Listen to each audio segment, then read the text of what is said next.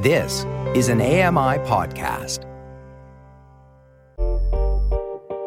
Hey, Dave Brown here. If you enjoy this podcast portion of our show, remember you can watch it live every day at 9 a.m. Eastern Time on AMI TV.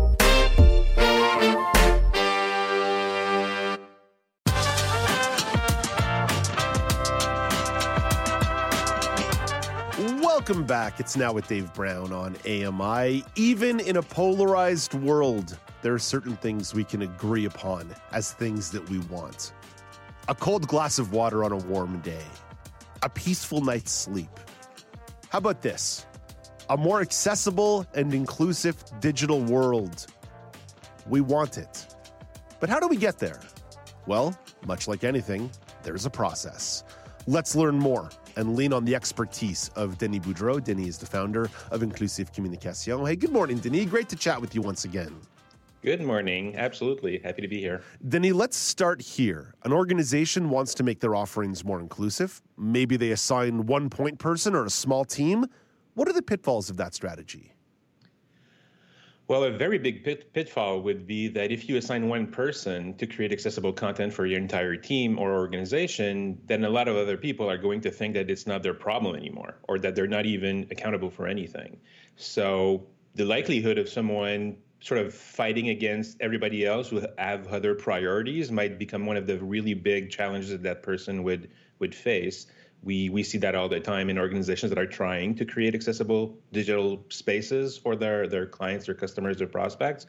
Um, so yeah, so the biggest challenge is probably having to fight against inertia from everybody else who either doesn't really get why we're doing this or don't feel like it's their job because they were not appointed to that particular responsibility. So there are better strategies. How does a company make the process smoother? Well, one of the ways to do that for sure would be to make sure that everyone is on board with the fact that it is everybody's responsibility. If you, uh, regardless of the role that you play, you are going to have an impact on how accessible your content is going to be ultimately. Let's say, for instance, you're thinking about people on your team who are content creators. If you are uh, tasked with creating that content, for instance, your responsibilities would be very different than say somebody else who's tasked with designing the assets that are going to be presented with that content. So one person might be really focused on does our is our content easily understandable by people? Is it are are the fonts legible? Um, are the colors being uh, used being being sufficiently contrasted? Like all those different things should never be the responsibility of one person, but rather the responsibility of a multiple multitude of people who work together towards a common outcome. Same thing is true if you're thinking about a developer, for instance. If someone has worked on creating copy and then someone else has worked on creating design assets for that stuff, at some point someone will need to put everything together on your website, say. So the responsibilities of that person, again, will be very different than those who came before creating the assets themselves. Now someone has to put them together in an accessible format. So the way for an organization to really make sure that they are successful with creating accessible content is really that everyone on the team has a role to play and it really becomes a team effort towards more inclusion. So here's where my ignorance kicks in. And even though I'm ignorant on this, I do understand there's probably variables from company to company or project to project. But how many departments might actually get involved in a more cross organizational approach? Well, I'd say most uh, departments would get involved at some point or another. I mean, if we go back to what I was saying about the different roles, for instance, you know, people in marketing might have a particular perspective on how do we create more inclusive messaging, for instance, while everyone who works with the design uh, department might be more conscious about you know the colors that we use that sort of thing. So and and it's not only the people that are actually contributing to the content it's also the people who empower those folks to be able to do their job successfully. So i'm thinking you know your leadership in your organization needs to be on board and needs to give you the space so that you can do these things. You have project managers that are going to be able to allow you or enable you to do this work by assigning you the appropriate amount of time or giving you the proper resources so that you can be successful in doing those things. Eh, you're, you're, if you're going even further than that, I mean, in an organization that would be very conscious about wanting to create accessible content again, I mean, it might be their legal team who have to become more familiar with you know the risks of not actually doing so. You might have people in procurement who are more concerned with you know finding the proper tools so that you know the, the software that we use internally, for instance, is also usable by our uh, our employees who, who would have those disabilities and therefore create an environment where they would also be more uh, capable of doing their job uh, autonomously. So everyone has a role to play, as I was saying earlier. Denis, I'm, I'm someone who can struggle with delegation. People who work with me behind the scenes on the show would definitely attest to that because I'm always paranoid about something slipping through the cracks or wanting something done the way that I like it.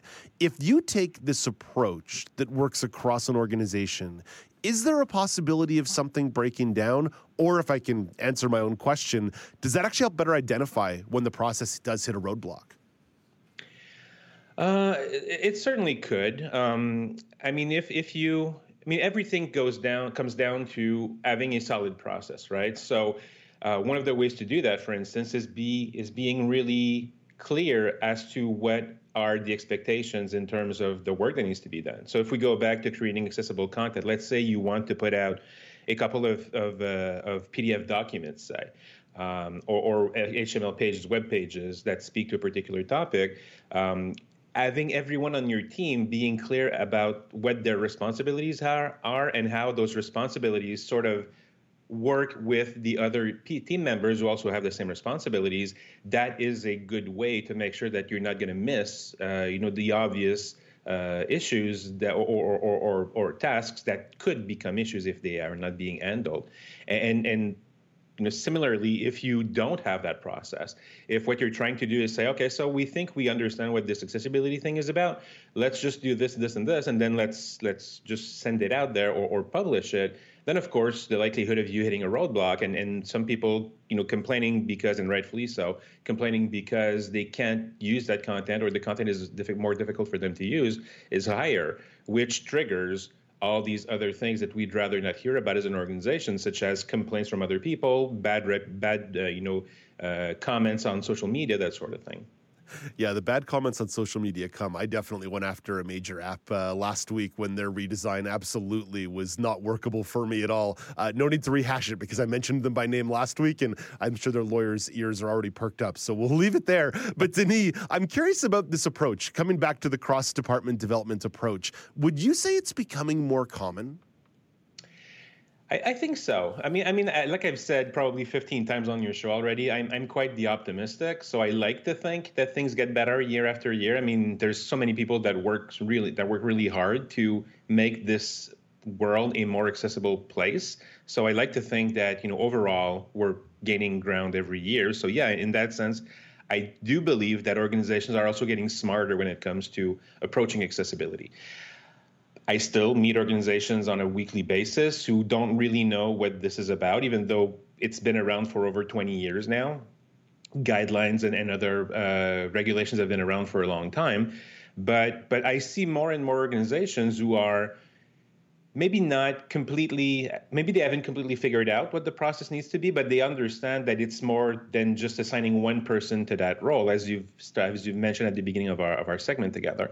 So i see less and less organizations who are just saying hey you you're now our accessibility champion.